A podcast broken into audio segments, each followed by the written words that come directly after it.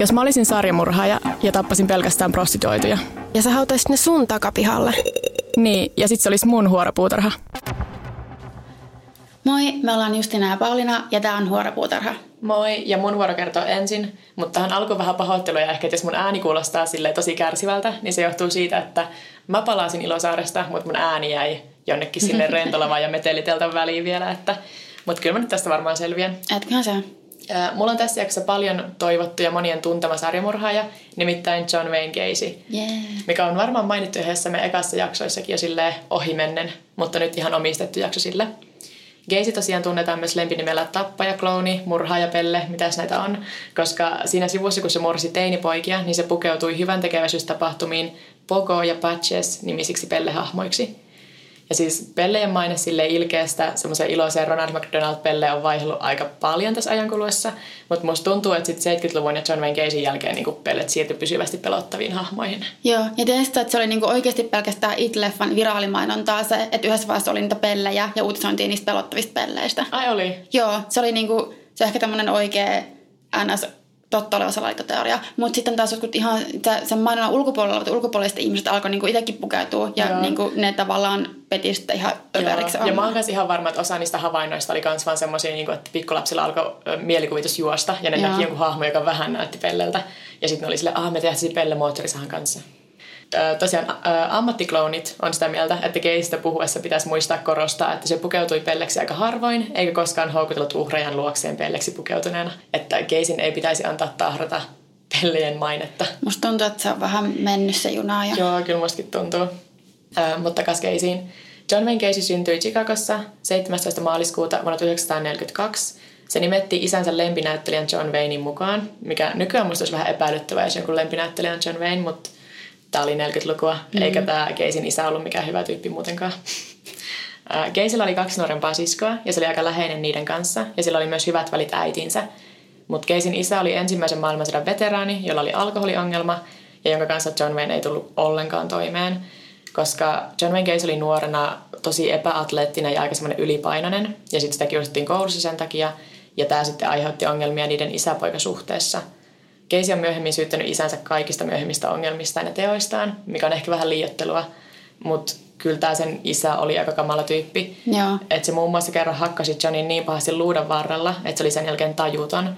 Ja sitten niin nämä kaikki rangaistukset ei johtunut siitä, että Gacy oli jotenkin huonosti käyttäytyvä, koska se oli aika hiljainen lapsi, se oli koulussakin keskiverta oppilas, mutta sitten tässä sen isästä tulee semmoinen fiilis, että se olisi jopa halunnut semmoisen huonosti käyttäytyvän oikein poikamaisen pojan. Niin. Että kun John Wayne Gacy vietti paljon aikaa tyyli hoitaan kodin puutarhaa äitinsä kanssa, niin sitten se isä ei voinut sitä oikein hyväksyä. Niin, tämä on just semmoinen perus sen ajan, että pitää olla kunnon miehinen mies ja pojaton poikia. Ja, ja itse niin kun on silleen sotaveteraani, niin olisi halunnut varmasti niin. semmoisen, joka olisi kiinnostunut jostain sodankäynnistä eikä kukkasista niin paljon, mutta...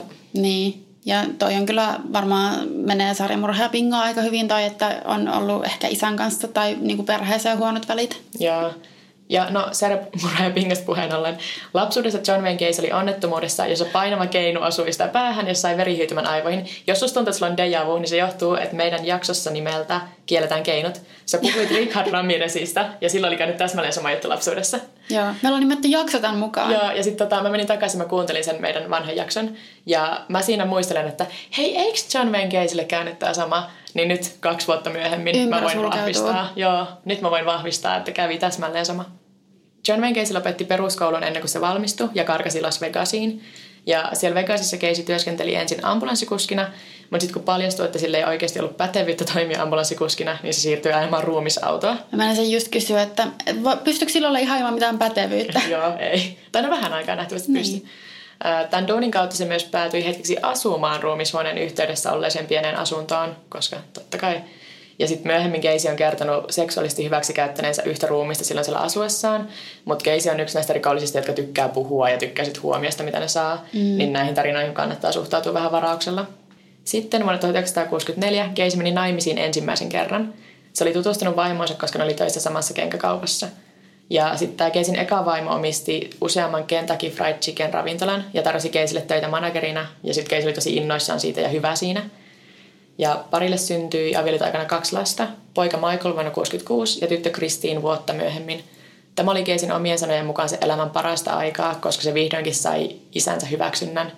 Eli se on aika selkeää, että sen isä pelkästään Casey on homo, ja sitten nyt kun sillä oli sitten vaimea lapsia, niin Aa, nyt sitten joo. yhtäkkiä ne tulikin paremmin toimeen. Mm. Casey kuitenkin petti vaimoon avioliiton aikana oikeastaan jatkuvasti. Tosi ilmeisesti ne myös kävi yhdessä parinvaihtobileissä, joten on siinä ehkä silleen. Mutta sitten tota, Casey myös piti bileitä talonsa kellarissa, missä tarjosi alkoholia alaikäisille miespuolisille työntekijöilleen. Ja sitten vähän lähenteli niitä, ja jos sai pakit, niin väitti, että hei, se oli vaan vitsi. Ja mä en usko, että se vaimo oli tästä välttämättä tietoinen. Että jos ne kävi yhdessä bileissä, niin se on ihan fine. Mutta sitten, että se niitä alaikäisiä poikia siellä ahisteli, niin... Se ei ollut ihan fine. Niin, en usko, että se oli ihan fine. Yksi näistä ahdisteluista pojista, viisitoistavuotias Donald Vorhees, kuitenkin kertoi Caseystä isälleen, joka kertoi asiasta välittömästi poliisille. Ja vuonna tuhatyhdeksänsataakuusikymmentäkahdeksan Casey saakin kymmenen vuoden vankeustuomion hyväksikäytöstä. Casey oli tässä vaiheessa kaksikymmentäkuusivuotias. Mä aina kuvittelen, että se olisi tässäkin vaiheessa vanhempi, Joo. koska olisi vaikea kuvitella, että mulla itsellä olisi nyt jo niin kuin, että mä olisin naimisissa ja mulla olisi kaksi lasta. Mä kuvittelen, että se on tässäkin pukatunnan pelleksi. Joo. Ei, tää oli, tää oli vielä naiselukko koskaan komea, mutta mä olin nuori, kaksikymmentäkuusivuotias Casey. Ja tota, tämä tuomio sitten oikeastaan pilasi Caseyn elämän, niin kuin toki kuuluukin käydä, kun se seksuaalisesti hyväksikäytät lasta. Että sen vaimo otti avioeron, eikä Casey koskaan enää nähnyt sitä tai lapsiaan elämänsä mm-hmm. aikana. Ja sitten toki se maine myös otti kovan kolauksen, että se ei enää ollutkaan se naapuruston hyvä tyyppi tämän jälkeen. Niin. Mutta sitten vankilassa Casey oli oikein esimerkkivanki. Se työskenteli kokkina ja lauloi kuorossa. Ja hyväksikäytöksestä johtuen Casey pääsikin ehdonalaiseen jo kahdeksantoista kuukauden tuomion jälkeen.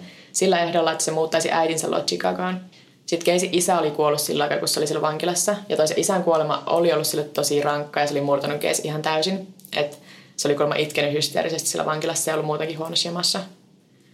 Pian vankilasta vapautumisen jälkeen Casey ja sen äiti osti talon Cook Countysta Illinoisista. Ja tämä oli sitten se kuuluisa talo, jossa Casey toteutti suurimman osan murhista ja minkä rakenteiden alle se hautasi uhriensa ruumiit. Aika pian tuon talon ostamisen jälkeen Casey äiti muutti sitä pois, koska Casey meni uudelleen naimisiin. No niin, ja mä vähän ihmettelen tota, että se pääsi vapaaksi ja muuttaa sen äidin luokse. Että jos se oikeasti haluaa murhata ja hyväksikäyttää alaikäisiä poikia, niin silloin ei siinä paljon äiti testele. Joo, ja sitten tässäkin se, oli, se muutti heti vaan pois. Niin. Että tuli tää se uusi vaimo ja sitten sen vaimon kaksi tytärtä muutti sinne taloon. Mutta näistä tyttäristä mä en löytänyt hirveämmin muuta mainintaa sitten edes myöhemmin, että mä en tiedä... Muuttiko ne sitten pois sieltä? Ja siis toki eihän Caseyn niille ollut vaaraksi, koska Caseyn uhrityyppi oli aina vaan niin kuin nuoret pojat. Mm. Että ei noi tyttäret ehkä silleen. Sitten me ollaan vuodesta tuhatyhdeksänsataaseitsemänkymmentäyksi, kun Casey hyväksikäytti nuorta poikaa, mutta sitten se poika ei ikinä tullut oikeudenkäyntiin todistamaan Caseyä vastaan, joten syyte hylättiin. Ja siis tällä jälkiviisautena tämä on semmoinen kohta, mikä olisi voinut muuttaa historian kulkua, koska siis Casey oli ehdonalaisessa lapsen seksuaalista hyväksikäytöstä ja sitten se oltaisiin tuomittu uudelleen samasta. Niin se olisi voitu, no ehkä välttämättä loppuiäkseen vankilaan, mutta ainakin pidemmäksi aikaa. Niin. Mutta sitten tosiaan se syyte hylättiin sitten kokonaan. Oliko siinä mitään syytä, että miksi ei tullut, vai oliko siinä sitten ehkä se pelkäs, että tuntuu, oman mainensa puolesta? Tai... Niin, musta tuntuu, että se voi olla seitsemänkymmentäluvulla varsinkin olla tosi niinku noloa, tai niinku, niin. Että on niin huono, siinä on niin iso stigma, että niin. on niinku hyväksi käytetty poika. Ja on varmasti nyttenkin, mutta varsinkin vielä niin, silloin, varsinkin joskus vielä. Siinä on ehkä vielä enemmän semmoiset miehet, miehen ja pojat poikia, tämmöinen kunnon... ajattelumalli, niin sitten pitää niin mennä sanomaan johonkin oikeuden kaikkien eteen. Että. Joo, ja siis Caseyhän oli tosi hurmaava tyyppi, niin se on varmasti myös sekin, että siinä on saattanut pelätä sitä, että se Casey olisi silti puhunut itse jotenkin pois siitä tilanteesta, niin. koska se oli aika semmoinen, että se sai manipuloitua kaikki. Sitten seitsemänkymmentäluvun puolessa välissä Casey luo tämän sen Pogo the Clown-hahmon, joka on siis tosiaan syy siihen, miksi Casey tunnetaan tappajaklounina. Ja Casey vieraili pelleasussa muun muassa lastensairaalassa, demokraattisen puolueen varankeräysjuhlissa ja muissakin erilaisissa bileissä. Ja kyllähän siis Casey on aika pelottavan näköinen siinä pelleasussa, mutta mun mielestä kaikki muutkin pellet on aika pelottavan näköisiä. Niin. Mutta on tämä nyt semmoinen yksityiskohta sen elämässä, että ei ihme, että ihmisten mielikuvitus lähtee laukkaamaan. Ja niin, mä mainitsin ton demokraattisen puolueen, koska Casey oli tosiaan tosi aktiivinen yhteisöhommissa. Se selvästi halusi tuntea kaikki tuntemisen arvosti ihmiset ja osallistui sen takia sitten paikallispolitiikkaan ja semmoista. Ja on olemassa kuuluisa kuva, jossa Casey seisoo Rosalyn Carterin vieressä. Ja Rosalyn Carter on tosiaan silloisen Yhdysvaltain presidentin Jimmy Carterin vaimo. Ja sitten siinä kuvassa Caseyllä on semmoinen rintanappi, mikä on niinku silleen all access, niinku että, silleen, että se pääsee liikkumaan joka paikkaan. Niinku se on niinku turvallinen tyyppi, että se voi olla siellä presidentin vaimonkin seurassa. Mutta sitten kukaan ei oikein tiedä, että mistä se oli saanut sen. Niin sitten on epäilty, että Casey oli itse vaan tehnyt itselleen semmoisen, että se oli saanut selville, että minkälainen nappi saa se niinku sisälle oikeisiin bileisiin ja oikeiden niin. ihmisten seuraa. Siis toi on just se, että oot tarpeeksi itse varma, niin sä voit kävellä ihan mihin tahansa. Joo, ehdottomasti. Mutta puhutaanko niistä murhista nyt? Joo. Gacy ensimmäinen uhri oli kuusitoistavuotias Timothy McCoy.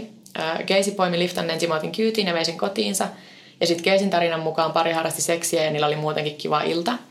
Mutta aamulla Gacy heräsi siihen, että Timothy seisoi sen ovella veitsen kanssa ja säikähti tilannetta niin paljon, että hyökkäsi Timothyn kimppuun ja lopulta tappelu johti siihen, että Gacy puukotti Timothya useasti rintaan. Ja sitten edelleen Gacyn kertomuksen mukaan Gacy olisi mennyt tämän murhan jälkeen keittiöön ja huomannut, että siellä oli pekonia ja kananmunat paistumassa ja pöytä katettu kahdelle ja että Timothy olisi ollut vaan tulossa herättämään nukkuvaa Gacyä ja niin epähuomissa kantanut sitä veistä vaan silleen mukanaan tälleen, kun oli laittanut ruokaa. Mä en hetkeäkään usko, että se olisi mitenkään uhkavan näköisesti ollut sen veitsen niin, kanssa. Niin, se oli kuusitoistavuotias poika. Niin. No, mutta sitten tota, Gacy hautasi Timothyn ruumiin sinne talonsa alla olevaan tilaan. Ja sitten tämä ensimmäinen murha oli käännekohta Gacyn elämässä, koska silloin se tajusi, että kuolema on äärimmäisin elämys.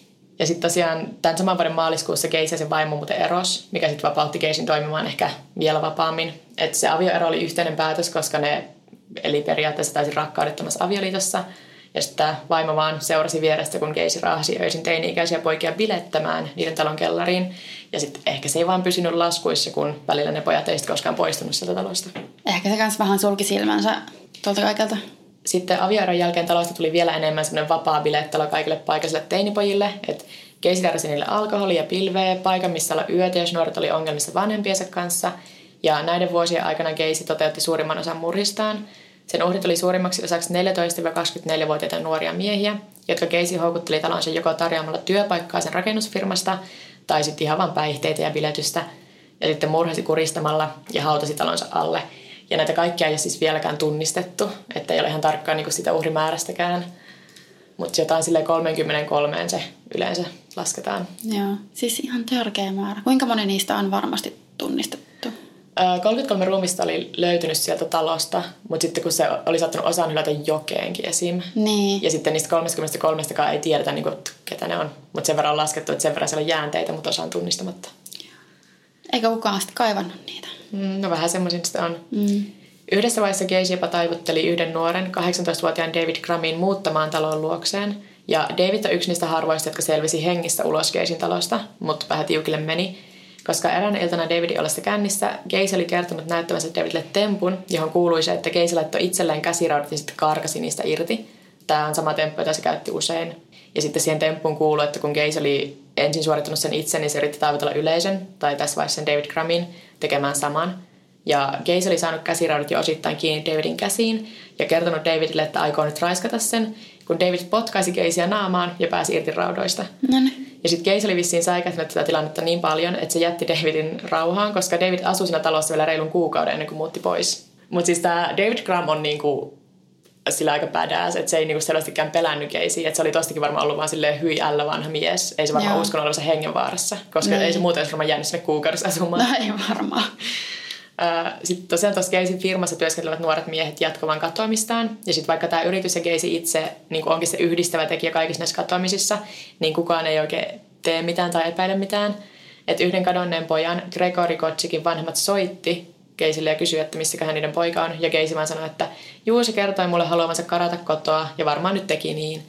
Ja sitten Gregorin jäänteet myöhemmin löytyi sieltä Gacyn talon alta. Ja se vanhemmat oli silleen, aijaa, okei, okay. No, kiva. Mm, mutta oli ehkä silleen, teinien kotoa karkaaminen oli jotenkin semmoinen, mikä hyväksytti vaan osana nuoruutta. Tai oltiin vaan silleen, että no, se on varmaan karannut, okei. Okay. Niin. Mutta sitten lopulta se murha, josta Gacy vihdoinkin jäi kiinni, tapahtuu vasta tosiaan noin jonkun kolmenkymmenen uhrin jälkeen, vuonna tuhatyhdeksänsataaseitsemänkymmentäkahdeksan. Gacyn viimeinen uhri oli viisitoistavuotias Robert Piest, jonka Gacy taas houkutteli asunnolleen tarjoamalle tätä työpaikkaa. Mutta nämä kaksi oli tavannut sen Robertin sen hetkessä työpaikassa, paikallisessa apteekissa. Ja sitten kun Robertin katoamista alettiin tutkia, niin apteekin omistaja osasi kertoa poliisille, että oli nähnyt Robertin viimeksi Gacyn seurassa. Ja sitten tämä, jostain syystä viimeinkin tämä katoaminen on se, että ne poliisit alkaa olla silleen, joo, tämä Gacy liittyy niinku tosi moneen näistä. Mutta sitten kun ne tekee, pitää poliisikuulustelut, niin Gacy kieltää kaiken ja sanoo, että en mä koskaan edes tarjonnut Robertille työpaikkaa. Mutta tämän johdosta Gacy määrättiin poliisiseurantaan, koska ne päätutkijat oli varmoja, että jotakin mätää tässä on. Sitten mä luin yhdestä artikkelista, että seuraavan viikon aikana Gacy tutustui läheisesti näihin kahteen sitä seuranneeseen poliisiin. Ja ne esimerkiksi kävi illallisella aina yhdessä ja välillä siellä Gacyn asunnossakin. Että se Gacy no, oli hurmaava. Onpas mukavaa. Miten miten itse varmakin pitää olla. Niin.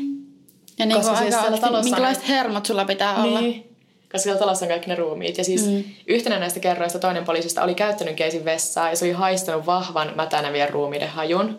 Mutta sitten poliisilla ei kuitenkaan sillä hetkellä ollut vielä lupaa laajaan kotietsintään. Niin sitten se oli pitänyt olla vaan silleen, okei, mennään syömään illallinen loppuun, vaikka niinku haistaa kolma selvästi ruumiin tuokset siellä vessassa.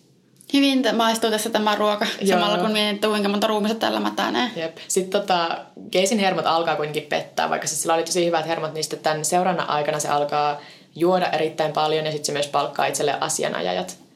Ja samaan aikaan, kun poliisit seurasi Gacyn jokaista liikettä, niin ne myös haastatteli niitä entisiä työntekijöitä, esimerkiksi sitä David Grahamia, josta mä äsken kerroin. Ja David sitten kertoi sitä Gacyn yrityksessä raiskata se, ja myös siitä, että yhtenä yönä Gacy oli palkannut sen kaivamaan takapihalleen kuoppia, joiden väitti olevan viemäreitä varten, mutta jotka ihan sattumalta oli just haudan kokoisia. Hmm. Että Gacy oli luultavasti suunnitellut, että se siirtäisi ne vielä pois sieltä talon alta, missä ne haisee sinne taloon hmm. ja sinne muualle. Ja sitten lopulta Gacyn hermot petti ihan lopullisesti, ja se sopii tapaamisen asianajajansa kanssa, ja sinne saapuessaan tunnusti kaikki murhat. Gacyn tunnustus asianajajille kesti tuntikausia, ja sen aikana se kertoi murhanneensa useita poikia ja haudanneen osan niistä talon alle ja osan läheiseen De Plains-jokeen. Ja sitten osan pojista Gacy mainitsi nimeltä, mutta osaa ei. Ja sitten koska Gacy oli ilmeisesti dokannut ja päiväkausia rankasti siinä vaiheessa, niin se sammui kesken tunnustuksen. Sitten kun seuraavana aamuna Gacy lopulta heräsi ja sen asianajaja kertoi sille, että hei, sä edellisenä iltana tunnustit mulle noin kolmekymmentä murhaa. Siinä on vuosisadan krapula. Niin, niin sitten Gacy on pyörittänyt päätä ja todennut, että ei tätä nyt voi miettiä, että on muuta asiaa ja lähtenyt ajamaan pois sieltä asianajajan toimistolta. Ja sitten seuraavan tunnin aikana Gacy käyttäytyi todella epävakaasti, että se vähän niin kuin jätti hyvästä ja että se muun muassa pysähtyi huoltoasemalle, jossa kävi usein ja ojensi siellä töissä olevalle nuorelle miehelle pussin marihuana ja sanoi, että nyt loppu on tullut ja mä oon kuolemassa. Sitten se myös kävi isänsä haudalla, se rukoili samalla kun se ajoi niin kuin semmoisen rukousnauhan kanssa. Ja sitten lopulta nämä poliisit, jotka vieläkin siis seurasi sitä, niin alkoi epäillä, että, että Gacy on ehkä itsemurhariski. Ja sitten ne pidätti sen ihan vaan marihuonan hallussapidoista saadakseen sen turvaan putkaan, mm. mutta kun ne ei vielä voinut sille syyttää sitä mistään muusta. Mutta sitten samana iltana tuomari vihdoinkin myönsi etsintäluvan Gacyn asuntoon. Ja no, tää on sitten se kuuluisa tarina siitä, että kun poliisit saapui sinne paikalle, niin ne huomasi, että Gacy oli avannut jonkun syöttöputken siellä kellarissa ja se talon alus oli tänne vettä. Mutta sitten kun ne sai sen veden poistettua, niin yksi teknikoista aloitti kaivamisen, löysi ihmisen jäänteitä ihan minuuttien sisällä ja huusi työkavereille, että jep, voidaan syyttää Gacyä murhasta. Ja sitten tunnetusti tämä teknikko oli todennut siihen perään, että mä luulen, että tämä paikka on täynnä lapsia. Ja eipä se väärässä ollut. Kauheeta. Mutta toki musta tuntuu noin, jotka menee sitten, noi teknikot, mitkä menee kaivamaan tommosia, missä oletetaan, että voi olla ruumiita, niin niille tommonen musta huumori ehkä on tosi tärkeä selviytymiskeino siinä duunissa. Niin. Ja tota, no sit Gacy tajusi, että nyt se jäi kiinni, niin sit se ihan mielellään kertoi niistä tekosistaan ja tunnusti murhanneensa noin kaksikymmentäviisi kolmekymmentä ihmistä. Tosin se väitti kaikkien ollen kotoa karanneita teinejä tai seksityöläisiä ja puhui niistä muutenkin silleen, siihen malliin, että ne olisi ollut jotain ihmiskunnan pohjasakkaa. Et vaikka se tavallaan saa jotain iloa tästä tekoisillan mässäilystä, niin se ei pystynyt olemaan ihan rehellinen niistä, koska se tunnusti niitä vähemmän ja ei sitä, että ne oli mun työntekijöitä ihan niinku. Mm. Että se ei pystynyt. Että se jotenkin haluaisi, että oi, N S oikeuttaa joo, ja tekojaan se sillä, että on, ne oli jotain seksityöläisiä. Tai joo, siis oli jotenkin sanonut, että, joo, että olen toiminut niinku sekä tuomarina että teloittajana tai jotain tämmöistä. Jahas. Ja sitten tota, Gacyn uhrimäärä on siis oikeasti yhteensä ainakin kolmekymmentäkolme, mikä tekee sitten Yhdysvaltojen kolmanneksi tuotteleman sarjamurhaajan, vaan Ted Bundy ja sitten toi Gary Ridgway eli Green Riverin tappajan edellä. Ja sitten oikeudenkäynnissä Gacyllä ei ollut oikein mitään mahiksi välttää kuolemantuomiota, että yhdessä vaiheessa sen puolustus yritti nostaa esille teoriaa, että kaikki kolmekymmentäkolme murhaa oli vain vahingollisia seksin aikana tapahtuneita tappoja, koska siis Gacy murhasi ne kuristamalla. Mm. Mutta sitten tuomari ei pitänyt tätä teoriaa mitenkään kovin todennäköisenä. Mutta musta tuntuu, että se puolustus oli vaan niinku sille epätoivoisena keksimässä ihan mitä tahansa, että saataisiin niinku elinkautinen eikä kuolemantuomiota. Niin, no se on niiden duuni. Niin, mutta sitten tota, kahden tunnin harkinnan jälkeen maaliskuun kahdestoista päivää vuonna tuhatyhdeksänsataakahdeksankymmentä John Wayne Gacy tuomittiin kuolemaan. Ja kuolemantuomion täyttöönpanoa odotellessa Gacy maalasi paljon. Useat niistä maalauksista oli tavallaan oma kuvia, koska ne on kuvia siitä pellehahmosta, joksi Gacy oli pukeutunut.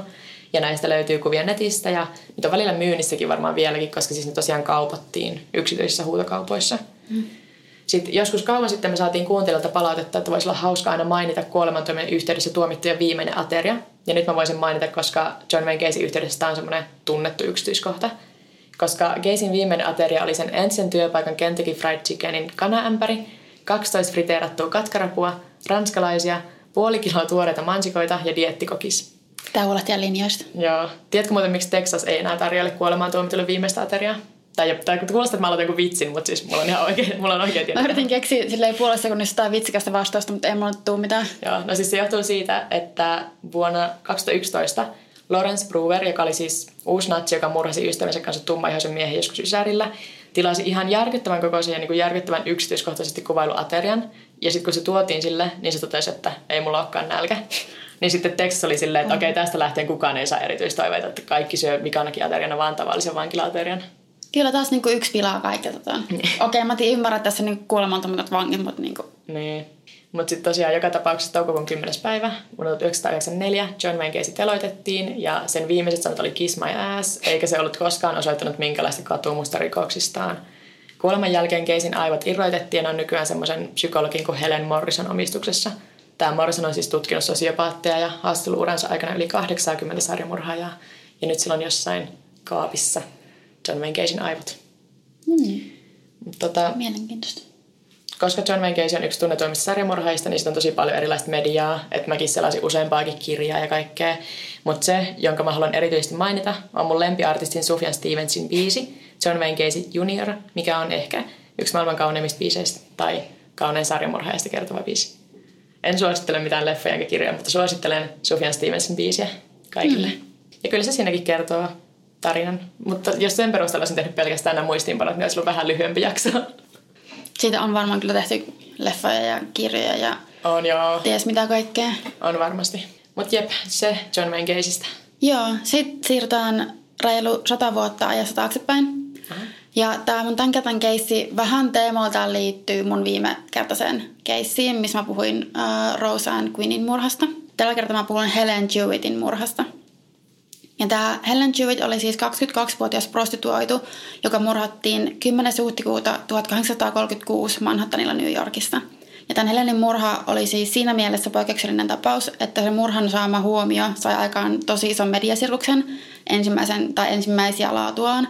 Ja siellä yritettiin myydä lehtiä ja saada huomiota niin kuin skandaalina murhana, johon liittyi seksiä ja väkivaltaa ja prostituoitua ja kaikkea tämmöistä.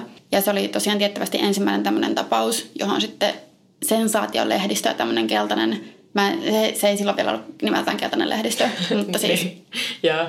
Tämmöinen sensaatiolehdistö tarsi sitten kynsinä hampain. Mutta joo, tää Helen työskenteli ja asui Rosina Townsend, ihan paras nimi muuten oikeasti, nimisen naisen ylläpitämässä bordellissa. Ja tää Rosina Townsendin pitämä bordelli, sitä pidettiin semmoisena tavallaan korkeatasoisena bordellina, ainakin siihen aikaan. Ja siellä asuu sen lisäksi yhdeksän naista. Ja myös nämä bordellin asiakkaat oli usein niin kuin arvostettuja ja merkittäviä, varakkaita henkilöitä. Ja tämä Helen Jewett, oikealta nimeltään Dorcas Doyen, muutti äh, New Yorkiin tuhatkahdeksansataakolmekymmentäluvun alussa. Ja kertoman mukaan se oli aina saanut huomiota kauneutensa takia ja sama jatkui myös sen työskennellessään prostituoituna. Ja luultavasti tämä Helenin kauneus ja se, sen status nimekkäänä prostituoituna vaikutti myös sen, sen ajan median kiinnostukseen tästä tapauksesta. Ja kaikki tosiaan alkoi kymmenes huhtikuuta siellä Ilotalossa, jossa Helen työskenteli, kun yksi asiakas koputti aamuyöllä Ilotalon pitäjän, eli sen Rosina Townsendin oveen, ja pyysi päästä sisään lukitusta ulko-ovesta, jota siis pidettiin yöaikaan aina kiinni. Että sitten aina ne työsken- siellä työskentelevät naiset niin pääsivät sinne asiakkaansa sitten illan mm. päätteeksi ulos, että välttäisiin kaikilta ihme hiippareilta ja varkailta ja muilta mahdollisimman hyvin. Ja tämä Rosina vastasi vaan, kun se oli siis herännyt tähän, että pyydä sitä tyttöäsi avaamaan ovi, niin kuin oli tapana. Ja sen jälkeen Rosina meni takaisin nukkumaan, eikä sen enempää ajatella koko keissiä. Että ihan perus, perusjuttu. Hetkeä myöhemmin se heräsi uudestaan, kun tällä kertaa koko putti ulko-oveen. Ja äh, silloin kyseessä oli yksi talon pakkariasiakkaista, joka oli tullut myöhään tapaamaan yhtä, yhtä naista, joka oli työskenteli siellä talossa. Tämä oli siis joskus... kolmen aikaan aamuyöllä. Ja varmistettuaan tämän miehen henkilöllisyyden, Rosina pääsi sen sisään. Ja kun se oli käyty avaamassa sen oveen, niin se kumminkin huomasi talossa jotain outoa. Nimittäin yhdessä pohjakerroksen huoneesta oli sytytetty lamppu, jollaisia oli talossa vain kaksi. Ja ne sijaitsi Helenin sekä toisen talossa asuvan naisen Marien huoneessa. Lisäksi talon takaovi vaikutti olevan auki. Ja Rosina huhuili sinne takapihalle, koska se ajatteli, että joku asiakkaista oli mennyt siellä sijaitsevan ulkovessaan, vaikka niissä... Jokaisessa huoneessa oli kyllä niin kuin tämmöiset, mitkä nämä on, siis potat. Että miksi sen piti mennä sinne ulkovessaan. Go figure. Mutta ketään kumminkaan näkynyt tai kuulunut, joten se sulki ja lukitsi oven ja meni palauttamaan lamppua yläkerrassa sijaitseviin huoneisiin. Mutta siellä yläkerrassa se kuitenkin huomasi, että Helenin huoneesta tuli savua. Ja avattuaan Helenin huoneen oven kunnolla, Rosina näki myös liekkejä. Ja se lähti heti niin kuin varoittamaan ja herättämään muita talossa olevia ja huusi apua ja huusi tulipaloa. Ja sitten tässä välissä muiden naisten huoneesta livahti ulos miehiä enemmän tai vähemmän pukeissa. Ja niiden pääprioriteetti oli lähinnä päästä ulos sieltä talosta, eikä se, että hei, täällä on tulipalo, mm-hmm. jonkun henki on vaarassa, vaan ne halusivat ehkä vaan suojella sitä omaa mainettaan. Mm-hmm. Ja tietysti tässä vaiheessa, no tässä vaiheessa ehkä kukaan vielä ajatellut, että okei, on tapahtunut murha ja rikos, mutta olisi kuitenkin ollut tärkeää pitää kaikki siellä talossa olleet sillä talossa sisällä, että olisi sitten tiennyt, kuka oli paikalla, kuka ei ja mitä ehkä tapahtui. Sitten onneksi siellä talon lähistöllä oli ollut liikkeellä muutama tämmöinen vartija kautta yövahti. Mä en ihan ymmärrä, mikä näiden, mi, mi, mitä ne oli, mutta sinne ei ollut poliiseja vai jotakin tämmöisiä vahteja, jotka sitten riensi apuun. Ja yhdessä Rosinan kanssa sai taltuttua sen Helenin huoneessa olevan tulipalon ennen kuin se levisi muihin huoneisiin. Mutta sieltä tulipalon jäljistä paljastui kuitenkin valitettavasti Helen Jewettin palannut ruumis. Mutta se ei ollut kuitenkaan kuollut tulipalossa tai ainakaan pelkästään sen takia. Että kävi ilmi, että sitä oli isketty useita kertoja päähän jollain terävällä esineellä, todennäköisesti kirveellä. Eks. Tässä vaiheessa nämä vahtimiehet tutki talon ja takapihan ja löysi sieltä takapäältä kirveen, johon oli kiinnitetty pätkä narua. Mulla ei oikein selvinnyt miksi. Sekä talon piha-aidan ulkopuolelta verisen miesten viitan. Ja yksi talon naisista sanoi, että oli aiemmin nähnyt talossa miehen pukattuna tummaan viittaan ja oletti tämän olleen Helenin viimeinen asiakas. Mutta taas siinä ei sillä hetkellä ollut mitään epäilyttävää, joten se ei kiinnittänyt siihen sen enempää huomiota. Ja tämä Rosina kertoi sitten poliisille, että Helen oli pyytänyt, ettei sen vakkariasiakasta Bill Easyä päästäisi sinä iltana sinne bordellin sisään, koska hän odotti jotakuta toista. Ja sitten Rosina oli myös vienyt edellisenä iltana champagnea Helenin huoneeseen, jossa näki sitten semmoisen miehen nimeltään Frank Rivers, joka oli siis tämä Helenin toinen asiakas. Ja muut talon naiset ei muistanut nähneensä Helenia, Helenillä muita asiakkaita sinä iltana, joten ne oletti, että todennäköisesti tämä Frank Rivers olisi ollut asiakas ja näin ollen myös mahdollisesti se, joka oli murhannut Helenin. Niinpä sitten poliisi lähti etsimään Frank Riversia ja saikin aika nopeasti selville sen sijainnin. Ja sekä myöskin sen, että sen miehen nimi ei ollut Frank Rivers, vaan Richard Robinson. Ja oli yleistä antaa valenimi, kun meni käymään bordellissa, mitä yeah. mä en yhtään ihmettele. Ja tämä Robinson oli yhdeksäntoistavuotias ja asui läheisellä sijaitsevassa majatalossa. Sitten poliisi nouti Robinsonin majatalosta ja mukaan lähti myös sen huonetoveri James Tew. Ja se, kun poliisi kuulusteli Robinsonia, niin se kielsi omistavansa ensinnäkin sellaista tummaa puuvillaviittaa, joka oli löytynyt sieltä bordellin ulkopuolelta. Se sanoi, että sen viitat on parempaa materiaalia. Ihana. Siis ihan paras olla silleen poliisikuulustelu siellä silleen, luotko, että mulla on tommonen roska? Että kyllä mun vaatteet on parempaa materiaalia. Joo, sen asenne oli koko tämän ajan vähän, vähän just tommonen. Joo. Ja poliisi myös huomasi Robinsonin housuissa olevan valkoisen kalkkimaalitahran. Ja ne poliisit vei Robinsonin rikospaikalle sinne bordelliin, koska oli, se oli tapana siihen aikaan, että kun ajettiin se rikospaikka ja se uhri sille... Mm. epäilylle, niin ehkä siitä silloin irtoaisi jotain. Niin odotetaan jotain tiettyä reaktiota tai ylipäätään mitä tahansa reaktiota. Niin. Ja no tietynlainen reaktio tulikin, koska no siis tietenkin Robinson kiisti tappaneensa Helenin, mutta se näytti olemassa myös, se oli tosi rauhallinen, se ei oikein näyttänyt mitään tunteita ja se ei hirveästi niinku reagoinut, reagoinut mitenkään sen, kun siellä näytti tosiaan palannut ja verinen ruumis. Lisäksi se sanoi, että olisi todella typerää pilata sen omat loistavat mahdollisuudet elämässä murhan kaltaisella typerällä teolla, mikä on myös outo asia sanoa mm. sillä hetkellä. Joten tota, poliisi pidätti sitten Robinsonin joka tapauksessa ja sen takissa oli samanlaista narua, joka oli löydetty sitä kirveestä. Ja se kalkkimaali olisi todennäköisesti tarttunut Robinsonin housuihin, kun se oli kiivennyt sen talon takapihan aidan yli. Eli se oli hyvin, hyvin, hyvin todennäköinen yeah. syyllinen tähän. Sitten nyt taloon kutsuttiin ö, kaksi lääkäriä tekemään ruumiin avaus, joka tehtiin siis ihan sen, Helenin ruumis laskettiin sen oman huoneen lattialle ja tehtiin se ruumiin avaus siinä. Ja ne totesi Helenin kuolleen niihin kirveen iskuihin ja että ne iskut oli tullut yllättäen, koska Helen ei ollut vaikuttanut kamppailleen ennen kuolemaansa. Ja että se tulipalo olisi todennäköisesti sytytetty yrityksenä peittää se murhateko. Sitten... Ö, Tämä oli vähän epäselvä prosessi mulle, mutta ilmeisesti on joku semmoinen sen ajan tapa, että kuoleman syy tutkija keräsi talolle ilmantuneista uteliaista, uteliaista sivullisista kuolemansyytutkijan valamiehistön vapaasti suomennettuna. Ja ne, se tehtiin silloin, kun kuolemaan liittyi jotenkin epäselvyyksiä tai ehkä rikosta tai jotakin muuta tämmöistä, niin kuin, että se ei ollut ihan semmoinen, että okei, näin tapahtuu ja piste. Ja... Mä oon lukenut jossain toisessakin vanhemmassa keississä tästä samasta. Joo. Nämmöisiä, kun alkaa mennä yli sadan vuoden päähän, niin välillä nämä toimintatavat on tosi erikoisia. Ja nämä on ehkä tosi vaikea käsittää, että mitä, mikä siinä on ollut niin kuin se pointti. Öö, Mutta joo. Ja tämä valamiehistö kuuli sitten kymmentä todistajaa, jotka oli ollut siellä paikalla. Viimeiseksi kuultiin tätä Robinsonin huonetoveria, joka vakuutteli tietysti Robinsonin syyttömyyttä, mutta ei osannut oikein kertoa tarkkaan sen liikkeestä murhailtana ja yönä ja antoi vähän epämääräisiä ajankohtia ja selityksiä. Ja oo, mä heräsin, kun se tuli kotiin, en mä tiennyt paljon kelloon, mikä tietysti käy ihan järkeen, mutta silti se ei ollut hirveän vakuuttava. Ja se ei myöskään tiennyt, että omistiko Robinson semmoisen viitan, joka löytyi sieltä bordellin ulkopuolelta. Ja valamiehistö tuli sitten siihen tulokseen, että Robinson olisi syyllinen ja se vietiin vankilaan odottamaan varsinaista oikeudenkäyntiä ja tuomion lukua. Ja tämä kaikki siis tapahtui jo murhasta seuraavana päivänä. Ja siinä samana päivänä puolen päivän mennessä lehdistö oli saanut vihjeä näistä murhista.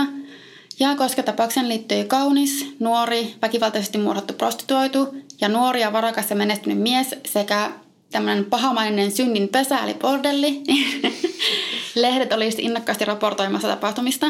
Ja niin innokkaasti, että faktat ei ollut mitenkään ensisijaisen tärkeitä, kunhan saatiin lehtiä myytyä ja yep. jotakin uutisoitua. Ja tota, The New York Heraldin sen aikainen päätoimittaja James Bennett tarttui tähän juttuun välittömästi ja teki sitä sensaation täynnä seksiä ja väkivaltaa, vaikka faktat tosiaan lensi ulos ikkunasta jo siinä vaiheessa, kun siinä lehdessä Heenistä puhuttiin nimellä Ellen koko ajan. Eli sitä käytti jo niin kuin väärää nimeä. Ja Bennett sai yksityiskierroksen bordelliin ja katsomaan Helenin ruumista sekä sitä rikospaikkaa, koska poliisin, nimestä sitä, poliisin mielestä sekin niin kuin tämmöistä tavallaan niin kuin palveluksen siinä, että se raportoi mm. tästä keisistä. Mutta miten se raportoi onkin ihan toinen juttu. Ja se, tosiaan kun se raportoi, niin käytti ilmaisua synninpesä tästä bordellista kaikille uutille New Yorkilaisille, jotka oli tosiaan tosi kiinnostuneita tästä. Ja se muun muassa kertoo jutussaan, kuinka Helenin ruumiin nähdessään oli hetkeksi mykistynyt Helenin ja hänen vaatalonsa kauneudesta.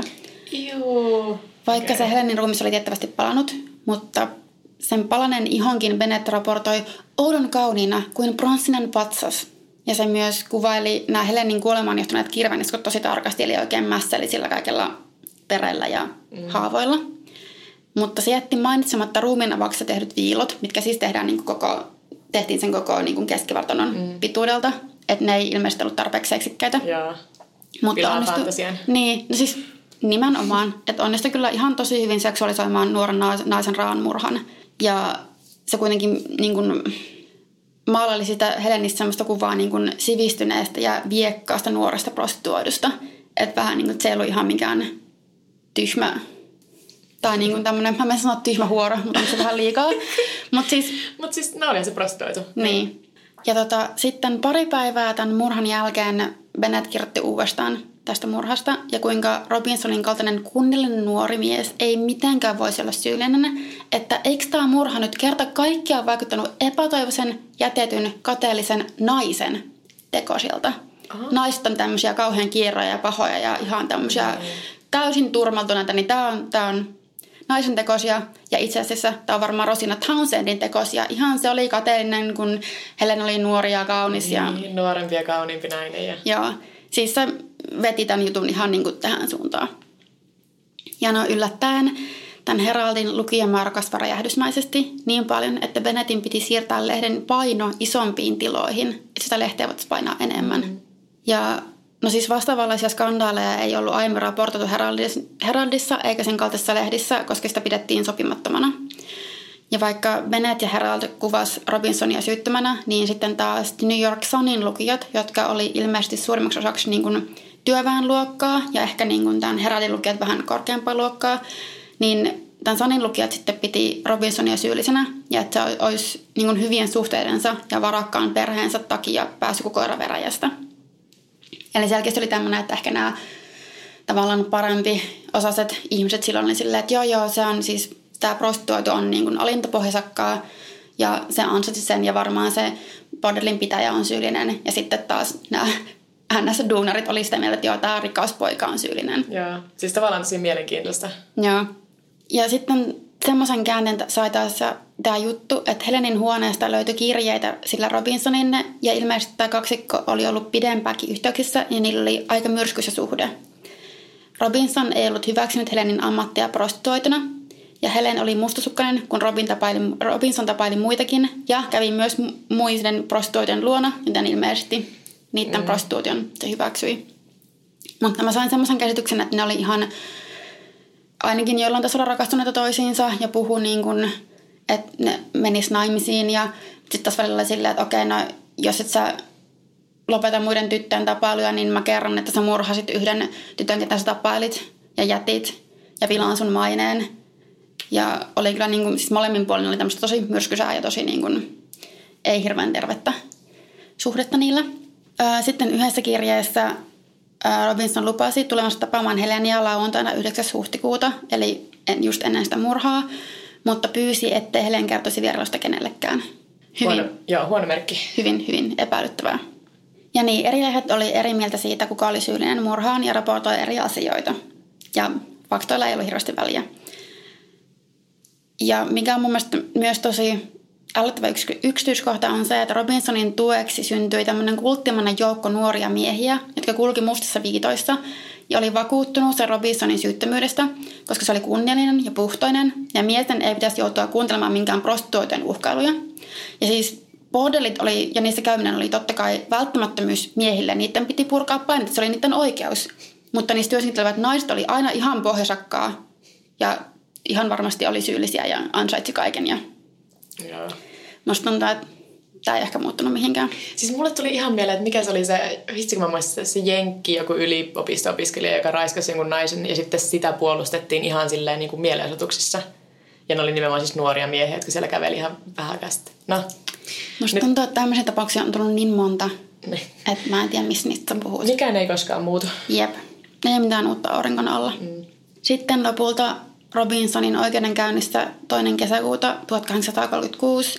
Robinsonin perhe oli totta kai palkannut ihan superasianajajat sille sekä löytänyt paikallisen kauppiaan, jolla oli mukamassa tarjota alibi Robinsonille. Mutta on hyvin, hyvin todennäköistä, että se kauppias oli lahjottu. Lisäksi, koska suurin osa jutun todistajista oli prostituoituja, niin sen jutun tuomari sanoi valomiehistölle, että niiden todistajan lausunnot tuli jättää huomioitta. Just. Ja näistä taas näkee, että okei, niitä ei pidetty kunnon kansalaisina, niin, niin ne ei saanut todistaa tämmöisessä, vaikka ne oli todella tärkeitä todistajia siinä jutussa. Mm. Ja loppujen lopuksi valomiestä tuli puolessa tunnissa siihen tulokseen, että Robinson oli syytön ja se vapautettiin kaikista syytteistä. Tämän jälkeen tämä Robinson kuitenkin muutti pian pois kaupungista, muutti Teksasiin. Ja se sen alibina toiminut kauppias teki itsemurhan vai pari viikkoa oikeudenkäynnin jälkeen, että tehkää siitä sitten omat päätelmänne, että oliko se lahjattu ja puhuiko se ihan totta vai ei. Ja niin kuin mä sanoin, niin tämän Helen Jewettin murha aloitti tämmöisen sensaatiomaisen journalismin, jossa seksistä ja väkivallasta ja rikoksista ja muusta tämmöisestä moraalittomasta alettiin uutisoida ihan eri tavalla. Ja muutama vuosi sen murhan jälkeen mies nimeltä Joseph Holt kirjoitti kirjan nimeltään Frank Rivers, Dangers of the Town, joka oli fiktiivinen kuvaus siitä, kuinka miehet olivat alttiita naisten seksuaalisille houkutuksille ja kuinka naiset pystyivät olemaan vaan joko ihan puhtoisia tai tosi paheellisia. Ja siinä teoksessa Holt kuvasi, kuinka Helenin murha oli ikävä onnettomuus ja kuinka mies tehdessään syntiä ei muutu moraalittomaksi, mutta naiset taas ovat kyvyttömiä katumukseen ja parannukseen. Sellaista. Musta tuntuu, että mä poukkaan ihan joka paikassa, kun mä kerron tätä juttua, mutta tää oli aina kun koittaa tämmöistä tosi tosi vanhasta jutusta löytää tietoa, niin se menee vähän all over the place. Mun piti vähän valita, että mikä oli mun mielestä kaikkein luottavimman kuulosta mm. tietoa. Mutta joo, tässä on tosi paljon samoja yhtäläisyyksiä se mun viime, viime jakson keissin kanssa. Ja siitä vaan huomaa, että vaikka se oli yli sata vuotta myöhemmin, että no niin, mikä ei ole oikein muuttunut. Joo, ei ole kauheasti muuttunut mikä. Olipas mielenkiintoinen. En ollut lukenut tästä aiemmin. Mutta ehkä se on, koska se on sen verran vanha. Mm. Niin sitä ei ole lukenut sitä niin paljon. Joo, itse asiassa musta tuntuu, että mä ensin huomasin tämän Helen Jewettin keissin. Ja siitä mä päädyin sitten siihen Rosan Quinnin murhaan. Ja sitten mä päätin, että mä teen molemmista jutun. Joo. Okei. Okay. Onko meidän jakso lähenemässä loppua? Joo, eiköhän tämä ollut tässä. Okei. Okay. No, niin kuin aina, meillä voi laittaa sähköpostia huorapuutarha at gmail dot com tai sitten voi laittaa viestiä Instagramissa tai Twitterissä, mistä mä löydyn at Pauliina Kiero. Ja mä oon at Vekepekoni. Ja sitten meillä on myös meidän podcastin ihan oma Instagram, mikä on ihan vaan at Huorapuutarha. Kiitos, että kuuntelit. Heippa! Heippa!